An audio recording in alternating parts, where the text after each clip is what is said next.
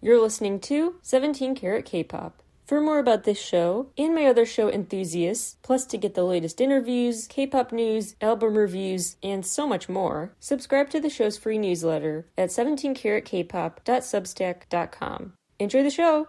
Hi everybody, welcome back to 17 Karat K-Pop.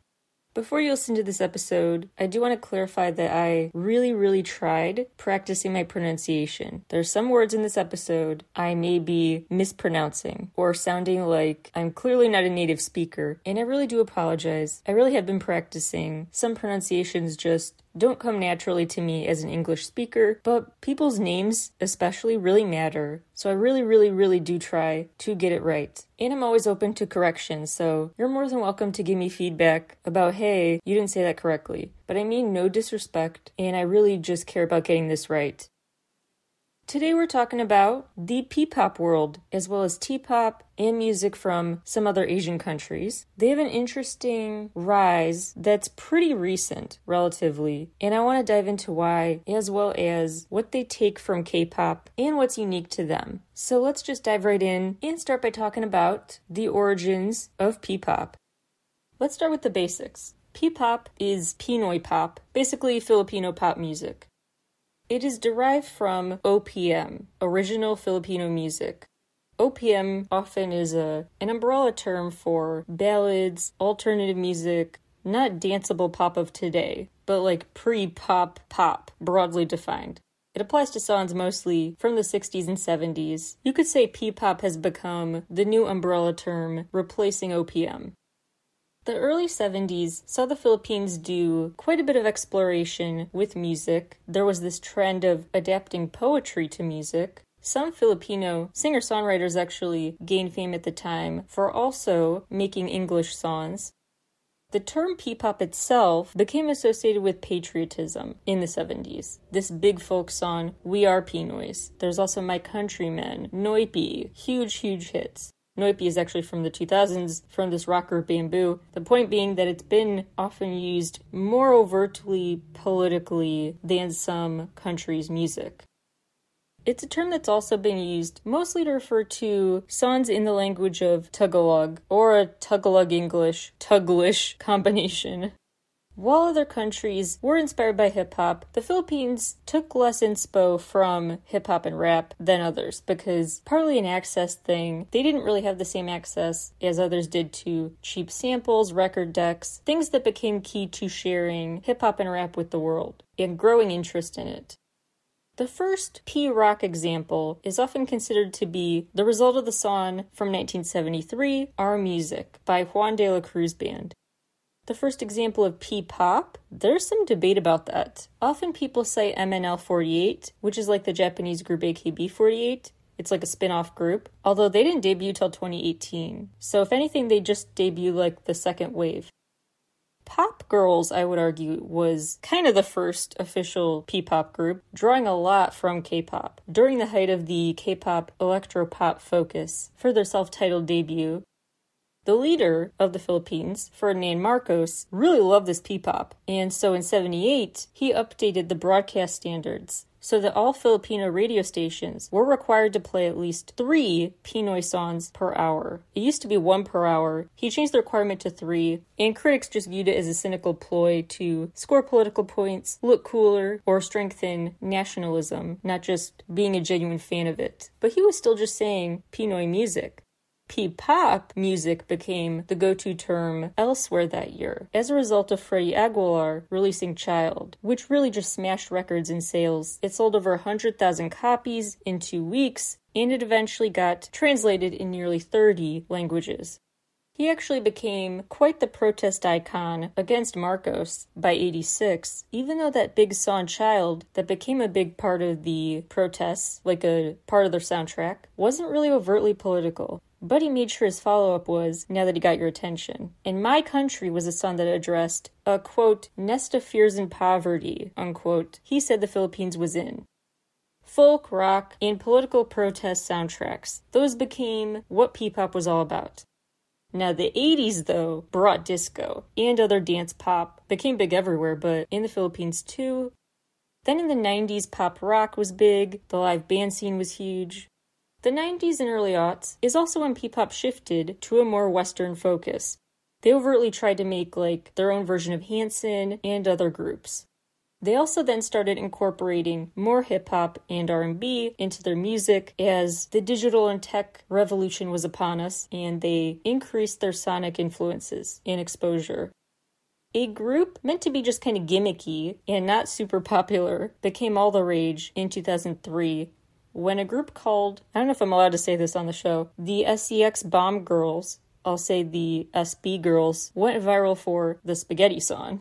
They actually started out on a variety show that would air midday called Eat Bulaga. It was like a lunchtime dinner theater sort of thing. But then they caught on years later accidentally. Over time, the amount of members changed a lot, so it was like whoever was in SB at the time was kind of just passing through, doing it for work for a couple of years, then moving on to another stage of life. And it did not recreate the magic because they tried a subunit, SB New Gen, which flopped. Flash forward quite a while to 2008. That's when Vic Del Rosario, head of Viva Entertainment, had a pivotal meeting that really just set the standard for P-pop.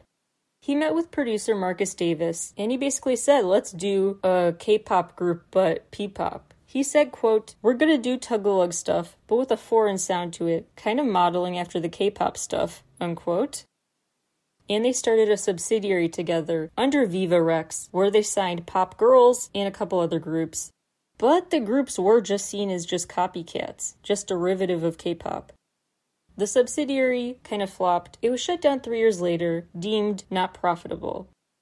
This 2010s ish time was not a good time to experiment in the music world. Maybe if this idea was started and tested in a different time, things would be different. But CD sales were dropping, so people were very risk averse. Labels were risk averse. Labels focused on what they knew they could make cheap and fast to make a profit on. That's why cover songs were really, really big as CD sales dropped. They're pretty cheap, pretty fast, and we need to recoup some cash ASAP. Financial investments and overt promo of a P-pop industry really, really took off not till the 2010s. And in the same time, P-rock has kind of dropped in popularity and other non-pop a huge moment was in 2010 when Jake Zyrus, who got famous on YouTube in the show Little Big Star, became the first Asian to reach number 10 on Billboard's 200 chart. Plus, he collabed with Iyaz. Yeah, remember Iyaz? That helped him become the first Filipino singer to ever get on the UK's top 20. Huge early P-pop hits included UGG, UGG, You Go Girls, the cheerleaders of P-pop, they were dubbed, 143, they had a song go viral in 2012, Sarah Geronimo, huge for P-pop, and Sam Concepcion. Sam with Infinite, especially, Sarah Geronimo for everything, raised the bar.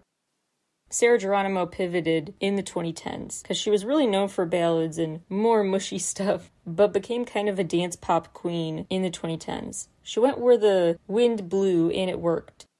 She even got her own Netflix concert movie. She won at the MTV EMAs. Then she won at the Mamas for Best Asian Artist, becoming all the rage. P-pop seems to be defined by a couple big stars and then big breakout moments. So rather than industries with steady momentum, their momentum seems to have come in spurts based on viral moments, based on a star's overt pivot, just key moments rather than gradual evolution. For example, in 2016, Chicser went viral for their Teach Me How to Dougie dance video Plus, there's more content to turn into viral content, like snippets from shows like Pinoy Boy Band Superstar. A dance practice video that used an SB19 song, Go Up, really helped them get a boost in 2019. Iconic dance crew, the Jabbawockeez, posted a BGYO dance cover. There was also that huge, huge crossover moment when Inigo Pascual teamed up with Pretty Much, the Western boy band at Psycho Entertainment, they were talking to the leaders of this P-pop company, and they were like, "What's with the Philippines and all this site traffic for Pretty Much here? Why are Pretty Much so big in the Philippines?" They didn't really have an answer, but that did spark a collaboration, so that was really big too. In 2018, Morissette became the only Filipino musician to ever be invited more than once to perform at the Asia Song Fest, where she sang Resignation, a Korean song, and performed alongside acts like Mamamoo and EXO. MNL48 has really helped as well with P-pop spread. They're that subunit, sister group of AKB48, and through AKB48, they have promoted in Japan. They've even had an MNL48 representative be a part of AKB48's New Year's Eve special, so there's crossover promo. MNL48 also now has their own theater where they perform, like some J pop groups do. They also launched a successful subunit, Baby Blue. So, yeah, the big moments I would say the dance pop pivot of the 2010s, video viral moments, MNL48's reach, Morissette's performance. I would also say Star Hunt Academy.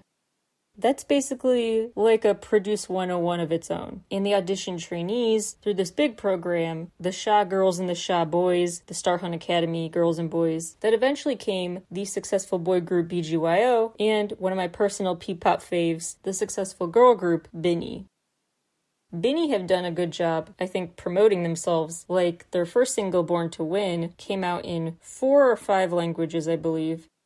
BGYO also saw big success, surpassing a million YouTube views and the first P-pop group to do so in 2021. So the Star Hunt Academy training show, training program, watch them develop into stars format has been successful. So, which P pop stars should you know? I could go on all day, and I will do a separate episode with more recommendations down the line, so stay tuned. What I will say though is BINI are really good, very empowering songs, very interesting videos that show an array of sides to them. SB19 are great. They're very likable, very cute. I raved about Josh Cullen with his solo debut Wild Tonight on my Best of February episode. Great single, very cool vampire theme. He looks so good, he sounds so good. Great stuff. And I think the best SB19 song is Where You At? W-Y-T. There's also Alamat. They sing in seven different Philippine languages. There are over 180 Philippine languages. They're often called dialects, but there's kind of a debate about that because English is taught as a language there. Their native languages are demoted to being called dialects, which has led them to have this public perception as not being as impressive to speak, as cool to speak, as handy to speak. So I like that this group is like, no, actually, our native languages are really cool and worth celebrating. Another way P-pop does get pretty localized is with the wardrobe. They're not going for like the classic K-pop flower boy look. They use very historically and culturally significant looks, like the taeyum, BGYO, I would like to shout out, but frankly, I'm a bit bitter that we were gonna have an interview, and last minute they ghosted me, so lingering resentment towards them. But musically, good job. They've really made it in the modeling space, bringing P pop representation to magazines, clothing lines. They actually have repped the company Baekhyun from XO Models for Privé Alliance. So many more I could recommend, but I'll stop there for now. Oh, you should also know P-Pop Generation. They have 45 members, 45, with teams A, B, and C that they split up into, but still. There are lots of similarities between P-pop and K-pop and their structures as industries. P-pop really does overtly take a lot from the K-pop model, which was technically a J-pop model first, but I digress. P-pop has explored subunits and solos for group members, that trainee system, living in a dorm together, some P-pop actually was made through K-pop companies like SB19 and Clover. Some groups do what After School did, NCT Dream for a while, the graduation system that some K-pop groups have used where after a certain point you kind of graduate from a subunit or the full group. MNL48 does that. They have their own P-pop music charts, but not the big scale aggregation that K-pop has. No big melon chart equivalent. Independent work is being done to gather data, but it's not very unified yet. But they do still have award winners and music shows. The Mix shows, MYX, the Wish 107.5 awards, there's also a similarity in it being a go to for a group to debut through a reality show, like GMA Super Show, Starstruck. Actually, Dara from 2NE1 first debuted really in Star Circle Quest. P-pop does take from J-pop too, not just with MNL48 being a direct spin-off of a J-pop group, but with promo, like with Tower Records Japan, their artists have distributed music for a Japanese crowd They also are getting the big deal about frequent live shows, and it's not uncommon for a P-pop star to perform in a mall. Although some malls actually and radio stations don't play P-pop, they deem it as not glamorous enough. Again, goes back to that ingrained sense of inferiority in Filipino dialects they've internalized. The main issue, I think, that is stopping P-pop's growth from being really, really massive is that it's just taking time. This P-pop world is very in its infancy still. It has a long way to go. The infrastructure for promoting these stars is not there yet. It's being built still, not just with data, but with financial investments over time. So their music industry has the budget it needs for big budget, flashy music videos to compare. To get competitive, they need more time to invest and distinguish themselves. Everything's so trial and error still. They also are feeling a push and pull between those desire to keep localized elements in their work, like their wardrobe choices and the dialects used, and the need to feel like they are appealing to overseas listeners. That's another roadblock with a lot of J-pop and C-pop is they do not have the same emphasis on English as K-pop groups do. K-pop groups usually have one member who is fluent or really good at speaking English for interviews and stuff. They also tend to incorporate English lyrics into songs. And what's huge, English song titles. Because if you look up their song on Spotify, much easier to look it up if it's in English and everything on your phone is in English. So they try. K pop puts more conscious effort into making their music as searchable and accessible as possible. But the others value kind of the uniqueness a bit more of their own culture, staying intact a bit more. They're not as global focused. I'm not trying to pan either model, so I hope I'm saying this the right way. No diss toward either model. There are also geographic issues, although with the connected digital world, not as much. But networking is not as easy as if you're in LA, for example. One thing P pop really does have going for it they seem to appreciate the promo, whether it's official or not. I've talked before about J pop fans and Japanese fan culture not really encouraging fans being unofficial PR agents. They don't see all press as good press, shut down unofficial promo, really. P pop seems more on board with letting fans help spread the word. SB19 are really big on social media, especially. They were the first P pop group to ever be on the Billboard Social 50, they also, I had to triple check when I found this out to make sure it happened, but they beat BTS's Butter. Their song Bazinga beat Butter, which is very fun to say, for most weeks at number one on the hot trending song chart. We don't have time to get into all the history and international relations elements here, but I will say the hostility toward the US there really isn't much hostility toward the US compared to some countries and promoting soft power, pop culture in another country more likely to be happening consciously if you're allies. And the Philippines has been a U.S. treaty ally since the 50s, although it used to be a U.S. territory, which is a different circumstance. And actually, they changed their constitution so foreign troops cannot be based there for an infinite amount of time anymore.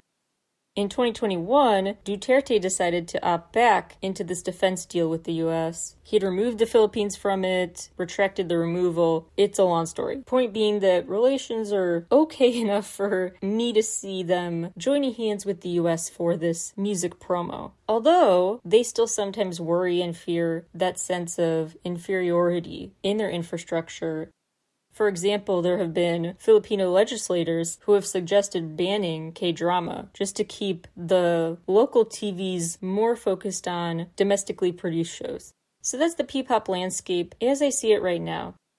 Now let's talk a bit about T pop. And only a bit because there frankly isn't much to read up about it. If you thought P-pop was in its infancy, T-pop feels very not even a full, I wouldn't say not a full industry, but its other music realms are leaps and bounds ahead, I'll say that. They really just not on the same scale as other music industries. I'm not trying to diss them, I'm just trying to say honestly, that's the case. They don't have much of a history yet, and I hope they grow, but they haven't grown tons yet. But they do have a term like Hallyu, T-Wind, T wind refers to like the equivalent of a Hallyu wave, a spreading of their culture. Western music influences first came to Thailand through American and Australian soldiers in the 50s and 60s. But Thai pop became a term used a lot in the 70s and 80s, although they called it string music too.